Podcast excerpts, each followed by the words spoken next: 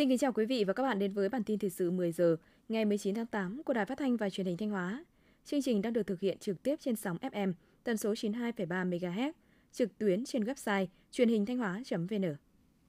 Theo kế hoạch đề ra, vụ đông năm 2023-2024, Thanh Hóa sẽ gieo trồng 47.000 ha, phấn đấu tổng giá trị sản xuất vụ đông đạt 3.525 tỷ đồng trở lên, bình quân đạt 75 triệu đồng một hecta gieo trồng trở lên. Để đạt được mục tiêu đó, ngành nông nghiệp đã triển khai phương án sản xuất vụ đông năm 2023-2024, hướng dẫn cơ cấu thời vụ, cơ cấu giống làm cơ sở cho các địa phương triển khai đến các xã, thị trấn và thôn bản. Tổ chức giới thiệu các tiến bộ khoa học kỹ thuật mới, mô hình mới có hiệu quả kinh tế cao để các địa phương có hướng lựa chọn, tư vấn cho các hộ sản xuất phát triển mở rộng. Chỉ đạo các đơn vị trong ngành nông nghiệp phối hợp chặt chẽ với Ủy ban dân các huyện, thị xã, thành phố thực hiện các biện pháp hướng dẫn, kiểm tra, đôn đốc và giải quyết tốt các yêu cầu phục vụ cho sản xuất vụ đông. Theo báo cáo của Phòng Nông nghiệp và Phát triển Nông thôn huyện Như Xuân, trên địa bàn huyện đã phát triển được 50 hecta cây mắc ca, trong đó có 25 hecta đang cho thu hoạch, tập trung ở các xã Cát Vân, Cát Tân, Hòa Quỷ. Qua theo dõi cho thấy, cây mắc ca trồng trên địa bàn huyện Như Xuân đến năm thứ ba bắt đầu ra hoa và bói quả, năm thứ tư bắt đầu cho thu hoạch với khoảng 500 kg một hecta và đến năm thứ bảy có thể đạt từ 1,8 đến 2 tấn một hecta. Sản phẩm hạt mắc ca trên địa bàn huyện đang được Hợp tác xã Mắc ca Thành Phát thu mua, chế biến và đã xây dựng thành công sản phẩm ô cốp 3 sao cấp tỉnh, được tiêu thụ rộng rãi trên thị trường trong và ngoài tỉnh. Thực hiện đề án xây dựng xã nông thôn mới nâng cao, xã nông thôn mới kiểu mẫu, thôn nông thôn mới kiểu mẫu và xây dựng sản phẩm ô cóp giai đoạn 2022-2025, huyện Thọ Xuân hỗ trợ các chủ thể khi xây dựng thành công các sản phẩm ô cóp với các mức 100 triệu đồng cho sản phẩm đạt ô cóp 3 sao, 200 triệu đồng cho sản phẩm đạt ô cốp 4 sao, 500 triệu đồng cho sản phẩm đạt ô cốp 5 sao. Tính đến tháng 8 năm 2023, toàn huyện có 22 sản phẩm ô cốp, trong đó có một sản phẩm đạt 4 sao và là huyện đứng đầu của tỉnh về số lượng sản phẩm ô cốp. Tỉnh Thanh Hóa hiện có một khu kinh tế và 8 khu công nghiệp với gần 86.000 công nhân lao động. Trong đó trên 69.000 là lao động nữ, chiếm 81% tổng số công nhân lao động. Phần lớn lao động nữ lại trong độ tuổi có con nhỏ, vì vậy nhu cầu cần các cơ sở trông giữ trẻ tại các khu công nghiệp là rất lớn. Tuy nhiên hiện nay, toàn tỉnh chỉ có duy nhất một nhà trẻ của nhà máy xi măng Nghi Sơn trong khu kinh tế Nghi Sơn. Ngoài ra không có cơ sở mầm non nào khác tại các khu công nghiệp. Trong khu đô thị hoặc trên địa bàn các địa phương liền kề khu kinh tế, khu công nghiệp thì có trường nhưng lại không đủ học sinh theo học hoặc không đủ giáo viên đứng lớp. Nguyên nhân được cho là công nhân lao động có đặc thù làm việc tăng ca và khó có trường nào nhận giữ trẻ đến 19-20 giờ. Trong đó, có nhiều trẻ được gửi ở những nơi thiếu thốn về cơ sở vật chất, thiếu môi trường học tập, tương tác vui chơi và vận động để phát triển. Trong năm 2023, Ban Quản lý Dự án Đầu tư xây dựng huyện Nga Sơn được Ủy ban dân huyện giao làm chủ đầu tư 13 công trình trường học, trong đó đã bàn giao và đưa vào sử dụng 8 công trình, dự kiến chuẩn bị đầu tư 4 công trình, gồm nhà lớp học và công trình phụ trợ trường mầm non Nga Vịnh, xây dựng nhà lớp học, nhà hiệu bộ, phòng chức năng và các công trình phụ trợ trường tiểu học Nga Thiện, xây mới nhà lớp học 3 tầng 8 phòng và các hạng mục phụ trợ khác trường mầm non Nga Sơn, nhà hiệu bộ kết hợp bộ môn 3 tầng và các hạng mục phụ trợ khác trường tiểu học Nga Giáp. Ngoài ra công trình ủy tác quản lý dự án tại trường mầm non thị trấn Nga Sơn đã hoàn thành, đưa vào sử dụng, đáp ứng nhu cầu dạy và học cho thầy và trò, sẵn sàng chào đón năm học mới. Từ đầu năm 2023 đến nay, lực lượng công an Thanh Hóa đã bắt 76 vụ, 124 đối tượng về hành vi liên quan đến vũ khí, vật liệu nổ, công cụ hỗ trợ. Tăng vật thu giữ gần 300 khẩu súng các loại, gần 600.000 viên đạn các loại, hơn 100 vũ khí thô sơ, hơn 300 linh kiện vũ khí. Để phòng ngừa đấu tranh có hiệu quả với loại tội phạm này, Công an tỉnh Thanh Hóa khuyên cáo đến người dân không sản xuất, chế tạo, tàng trữ, sử dụng, vận chuyển, mua bán trái phép, không tiếp tay giúp sức cho các hành vi vi phạm pháp luật về vũ khí, vật liệu nổ, công cụ hỗ trợ. Mọi hành vi tàng trữ sử dụng vũ khí, hung khí, công cụ hỗ trợ trái pháp luật đều bị xử lý nghiêm minh. Tiếp theo là phần tin trong nước. Hôm nay 19 tháng 8, kỷ niệm 78 năm ngày cách mạng tháng 8 thành công, một mốc son trói lọi trong lịch sử của dân tộc Việt Nam. Cách mạng tháng 8 là cuộc cách mạng vĩ đại của nhân dân ta trong thế kỷ 20, dưới sự lãnh đạo của Đảng Cộng sản Đông Dương, đứng đầu là Chủ tịch Hồ Chí Minh – nhân dân Việt Nam đã tiến hành cuộc tổng khởi nghĩa, giành lại chính quyền, lập nên nước Việt Nam Dân Chủ Cộng Hòa, nhà nước dân chủ nhân dân đầu tiên ở Đông Nam Á. 78 năm nhìn lại, thành công của cách mạng tháng 8 đã khẳng định sức mạnh của lòng dân, thể hiện bài học đại đoàn kết là uy tín của Đảng, niềm tin của nhân dân về sự lãnh đạo của Đảng.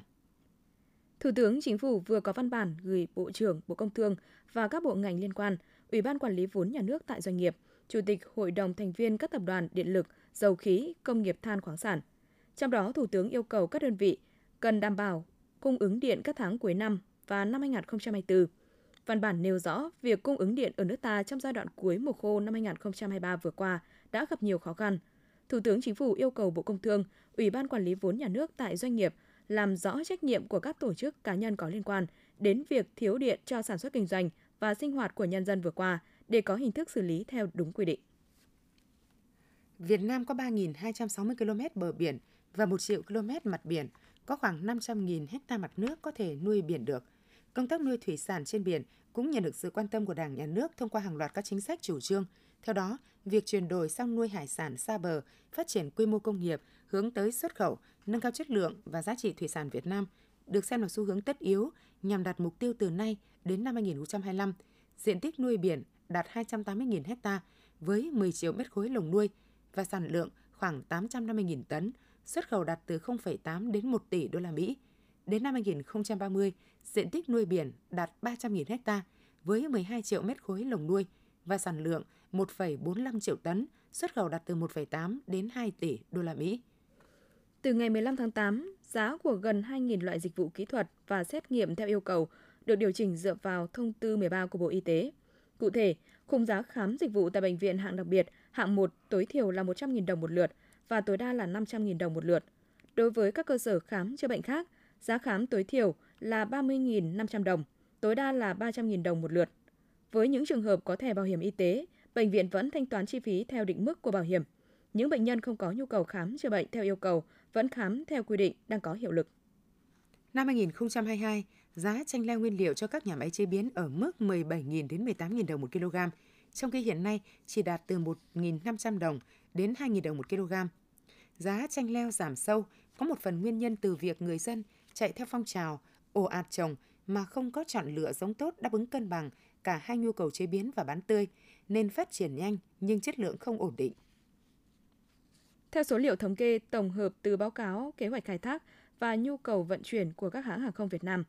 tổng số chuyến bay các hãng hàng không dự kiến khai thác trong giai đoạn cao điểm từ 31 tháng 8 năm 2023 đến ngày 5 tháng 9 năm 2023 là hơn 5.300 chuyến với tổng ghế cung ứng là 1,06 triệu ghế, tăng khoảng 20% so với giai đoạn bình thường và giảm nhẹ so với cùng kỳ năm 2022. Đến thời điểm hiện tại, giá vé máy bay đang ổn định kể cả trên các đường bay trục lẫn đường bay du lịch, không có sự chênh lệch nhiều so với giai đoạn cao điểm hè. Từ ngày 15 tháng 8 đến hết ngày 17 tháng 8, lực lượng cảnh sát giao thông công an thành phố Hồ Chí Minh đã lập biên bản xử lý 479 trường hợp vi phạm, trong đó có 314 xe ô tô khách từ 9 chỗ ngồi trở lên và 165 xe container với tổng số tiền phạt 542 triệu đồng, đồng thời tạm giữ 3 phương tiện, tước quyền sử dụng giấy phép lái xe có thời hạn 51 trường hợp, tước phù hiệu có thời hạn 11 trường hợp. Căn cứ kết quả kiểm tra xử lý, cảnh sát giao thông đã kiến nghị các đơn vị thuộc ngành giao thông vận tải không kiểm định đối với các trường hợp hết niên hạn sử dụng hoặc tiến hành thu hồi phù hiệu vận tải đối với các phương tiện thường xuyên vi phạm. Sẽ không cho bán SIM điện thoại tại các đại lý như hiện nay. Đây là một trong những phương án được đại diện cơ quan quản lý đề xuất và sẽ sớm thực hiện trong thời gian tới.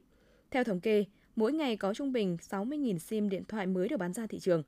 Việc mua SIM rác rất dễ dàng tại các cửa hàng và trên mạng xã hội. Khi người dân dễ dàng mua ở các cửa hàng bán lẻ, không ai đối soát thông tin, giám sát và chịu trách nhiệm về tính chính chủ của SIM, thì SIM rác tràn lan dẫn đến các cuộc gọi rác, cuộc gọi quảng cáo vẫn luôn là vấn đề nhức nhối.